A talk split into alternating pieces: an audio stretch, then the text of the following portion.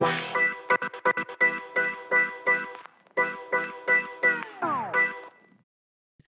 and welcome to another episode of the Wildcat Offense Hall of Fame Tip Off Tournament Recap Edition.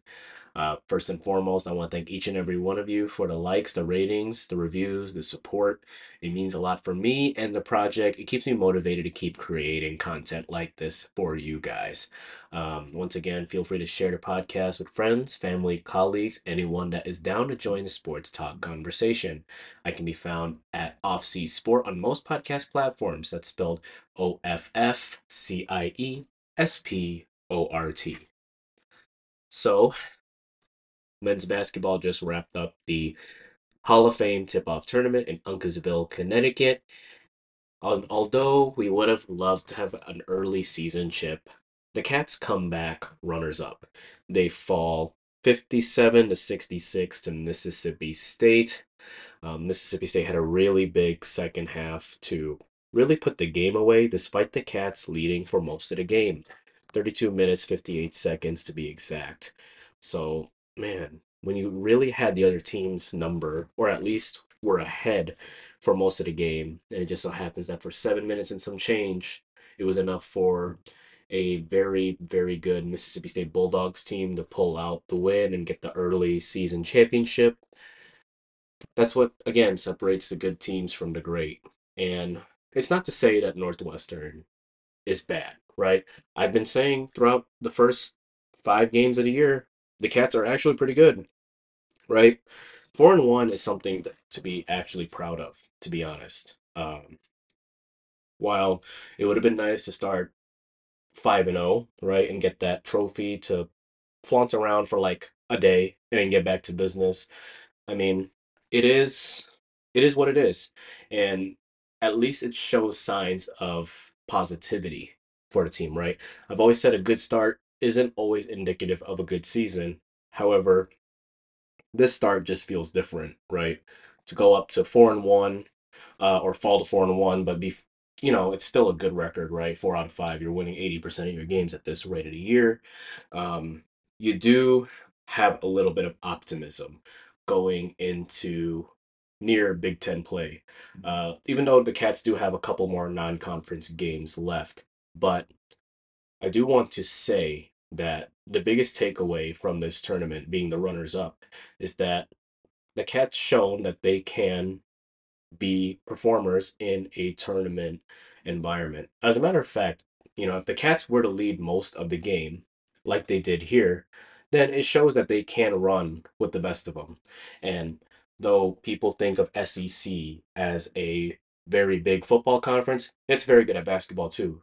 Don't you guys remember Kentucky, Tennessee, uh, Alabama, even. I mean, the SEC does produce really good basketball, and Mississippi State is also one of those teams.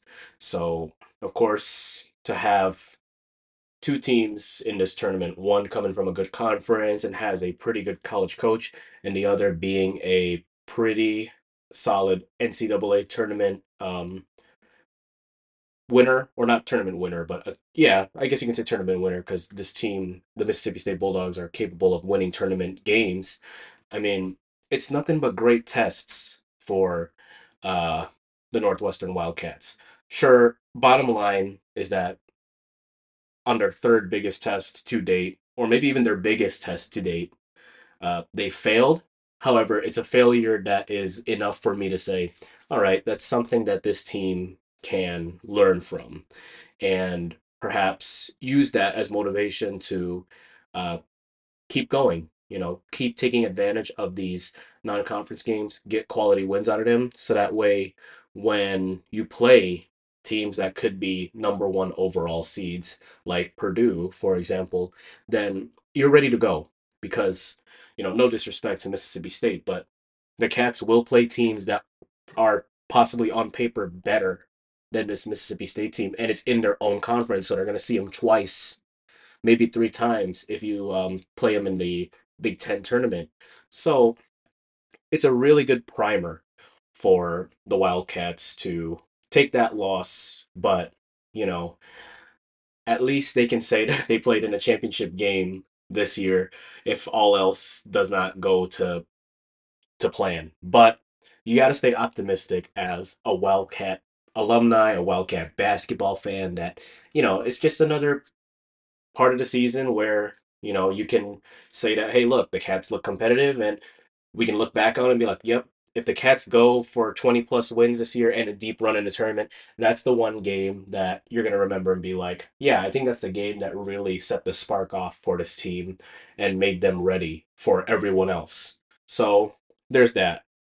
Uh, looking at the stat sheet here for the Cats, Ty Berry showed up to play 36 minutes, 14 points, four rebounds, and four steals. So a line that I'm actually pretty impressed with. I think that's two games in a row where Ty Berry has done a pretty decent enough job. Um, of course, it would have been nice if the Cats were to actually come off and win this game, just because, like I said, I would love for the Cats to kind of have like a very underrated big four going into the year, meaning Berry, Langborg, Barnhizer, and Boo Buie. And, you know, like I said, when you have four guys, even three guys that give you nightmares on offense and defense, that's just a scouting report nightmare. It doesn't matter if you are expected to beat Northwestern or not, right? So at least at least we can see that there is there is a still opportunity for him to contribute to big games and I expect him to keep being this way for the rest of the year. This like I said before, this could be the uh, time of the year that gets him going. Next leading scorer was Langborg. So Langborg showed up, 13 points over 39 minutes, four rebounds, four assists, one block, two steals. And then Brooks Barnhizer, 13 minutes, two rebounds, one assist, and one steal in 31 minutes of play. Fearless leader Boo Buie probably had a quiet day by his standards, nine points, eight rebounds, um, one assist, or two assists, sorry, and one steal, though he did have three personal fouls. So a little bit of foul trouble there.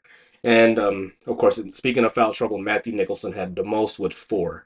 So uh, you don't want to get into foul trouble, especially if you are one of the bigger names on the team, right? In college basketball, you only get five instead of six in the pro game. And I think FIBA's five too. But, you know, let's not get carried away over the foul differences between college basketball and pro basketball. We're talking about college basketball. So, of course, getting five fouls is not helpful to anyone if if whether you're the worst player on your team or the most talented player on your team, right?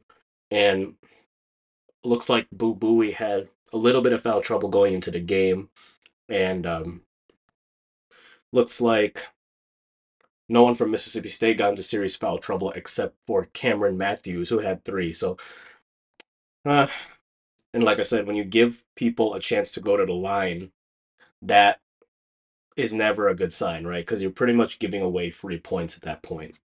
Uh, looking into more of the percentages, Cats shot 37.93% in the first half, 37.5 in the second, 37.7% from the field. So that's pretty dreadful. I mean, you want to shoot 50% or better, in my honest opinion. Uh, and you don't, if you have a bad shooting day, it is very hard to win a game. 23.1% from three. So if that shot is not falling, especially in an era where um, three point shooting is a premium, thanks Steph Curry, um, that's that's that just shows a not a good day at the office possibly, and 71.4% from the line. But here's where it gets really interesting: four for four in the first half, one for three in the second half. What does that show you? The team is not getting to the line. And like I said in previous episodes, when you get to the line, you got to take advantage and try and get there as often as you could. Sure, it's not sexy, right? We're not dunking on people. We're not freaking step back threeing on people or hitting that Jordan fadeaway on folks. But, you know, there is value of, you know, getting to the line, drawing those fouls, even if it means getting clobbered inside, right? Because that's why they're called free throws. They are free. However, the free throw is the second most difficult shot in all of basketball. But of course, when you are able to convert those opportunities at the line, right? Then it feels good, right? Because it's kind of like, man, you're just giving me these points and we'll just keep piling them on. And that looks like it did not happen really often for the Cats. So hopefully in their next game, which is not for another couple days because we are approaching the Thanksgiving break, um, they can get to the line a little bit more. As far as the victorious Mississippi State Bulldogs go, leading scorer was Josh Hubbard, who came off the bench 27 minutes, 29 points, three rebounds, two assists, one steal. Um, and then as far as starters go, the leading scorer was Dashawn Davis, set 11 points and one assist, but had three turnovers. And every other starter for Mississippi State had single digits. This team was pretty much carried by Josh Hubbard. So, I mean, it happens, right? There's always going to be one of those games where a bench player will play significant minutes because they're like the sixth guy or the seventh guy off the bench, but they just happen to go off. And for whatever reason, the other team does not have an answer for them. So, of course, you're going to keep playing them on the floor with the expense of somebody else starting at that same position. So, of course, Josh Hubbard played 27 minutes in this game, went 9 for 14 from the field, 7 for 7 from the line, and 4 for 8 from 3. So, have yourself a day. As a matter of fact, it contributed to the bench point differential 42 points to 8 for Northwestern. So, complete basketball. College basketball is team basketball, right? So, if your starters and your bench are not contributing, you know, not necessarily equally, but close to it, you're not going to win the game, right? And while you could argue that there's a huge differential between the bench in the Bulldogs case relative to the starters, it was still pretty distributed all throughout, right? Because they had pretty good bench production while having just enough starters production to give themselves the win. Uh, and hopefully in future games, right? It's a lot. It's a lot to ask. However, um, if the bench unit can step up and start chipping in points, I'm not saying that you know guys like Nick Martinelli or you know Luke Hunger, Blake Preston, Jordan Clayton. I'm not asking them to score 20 points a game. You know, it's not. That's not also possible necessarily all the time just because of how many minutes coaches are willing to give you but at least at least try to make advantage of your minutes out there right of course eventually that can mean getting a spot start here and there or stepping up when somebody gets hurt and god forbid that doesn't happen knock on wood but you have to be able to contribute. It is a team game after all. And you know the bulldogs did a great job of that while the cats did it. And hopefully over the course of the year, more co- even though it's a more very cohesive unit, very experienced unit, they can start showing that, especially in more meaningful games than this. So, 45% from the field in the first half, 9 for 20, 14 for 29 in the second half, 48.28, shooting 46.9 from the field. That that's pretty good. 5 for 11 from 3, 45% in the first half. Dreadful 27% in the second half, 36.4 from three, so that's not too bad. That's pretty okay. But getting to the line, that was pretty good for them. Four for five from the line in the first half, eight for 12 in the second half. So there's a little bit of a percentage swing from half to half, they got to the line more times than the Wildcats. So the Wildcats only had seven shots, while the Bulldogs had 17. And, you know, you get there by drawing fouls. Of course, those fouls can be very subjective, right? Because it is called by the refs. However, when you can put yourself in a situation where you're attacking and forcing the defense into mistakes, you know, that's how you're going to get more points than the other team. And you can argue that the Bulldogs got lucky, and maybe if it weren't for that bench guy, um, if it weren't for that bench guy, uh, Hubbard going for 29 points, then maybe the Cats would have won the game. But hindsight's 2020, right? You have to be able to stop anyone and everyone. Doesn't matter if they're the best player on the team or the sixth man off the bench or even the last guy on the bench, right? You don't want to let anyone have their day out there if you're trying to go out there and win the game. Uh, on on the other team at least, and then of course you want your guys to have the day of their lives out there, and that's obviously what happened. So it's all good though. You know, I'm very happy with the Cats' performance in this tournament, uh, especially since they're going to be playing better teams moving forward and playing teams from very good conferences in this tournament shows that the Cats can really hang. Um, of course, you know, the Cats are not prone to perhaps getting lit up by a super huge underdog. Western Michigan has already shown that.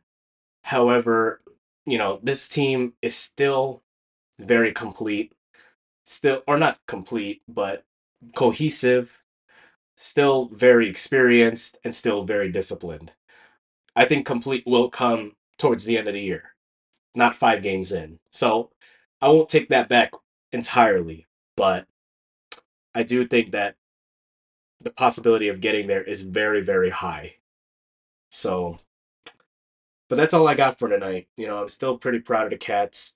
Um, thank you for spending your evening with me, your Monday evening post uh, tournament. Uh, if you are chilling at home, putting in overtime, or for my students out there, you know, just taking in the break or the upcoming break, you know, I hope uh, this provides a little bit of entertainment for you all. And agree to disagree, right? I'd love to hear what your all's take are on this team right now after five games and on this tournament overall. Was this a confidence booster? Are you still not sold on the team yet? Or are you like all in like me and going like, yeah, this team, sure they lost one, but this is it. We can we can make a very good run uh, for the NCAA tournament this year. Uh, but yeah, we'll see. And in order to do that, you gotta pass the podcast along to friends, family, colleagues, anyone that's jo- down to join a sports talk conversation. Find me on most podcast platforms at Offcie Sport. That's O F F C I E S P O R T. Uh, as far as Wildcat offense is concerned, um, for basketball, we will have a preview on uh, the weekend, so just a little bit after Thanksgiving, as uh, the Cats do not see the floor again until um, November 27th when they play NIU, Northern Illinois University, at home. At the end of the week, we should be expecting a preview for the last regular season football game as uh, the Cats go down to Champaign to play our bitter rival, Illinois, for the Land of Lincoln Trophy. Like I said in uh, the double features, this team is already playing with house money. And a win over Illinois is pretty much our CFP game for the bowl game. Um, of course, this team's going to see a bowl even if they lose, but we're not thinking about that. We're not worried about that. We want that Land of Lincoln trophy back in Cook County, don't we? But until then, thank you so much. Enjoy your holiday. And again, feel free to spread the podcast out to anyone and everyone that you know is passionate that is passionate about sports and Northwestern athletics. Thank you so much again and go cats. Bye.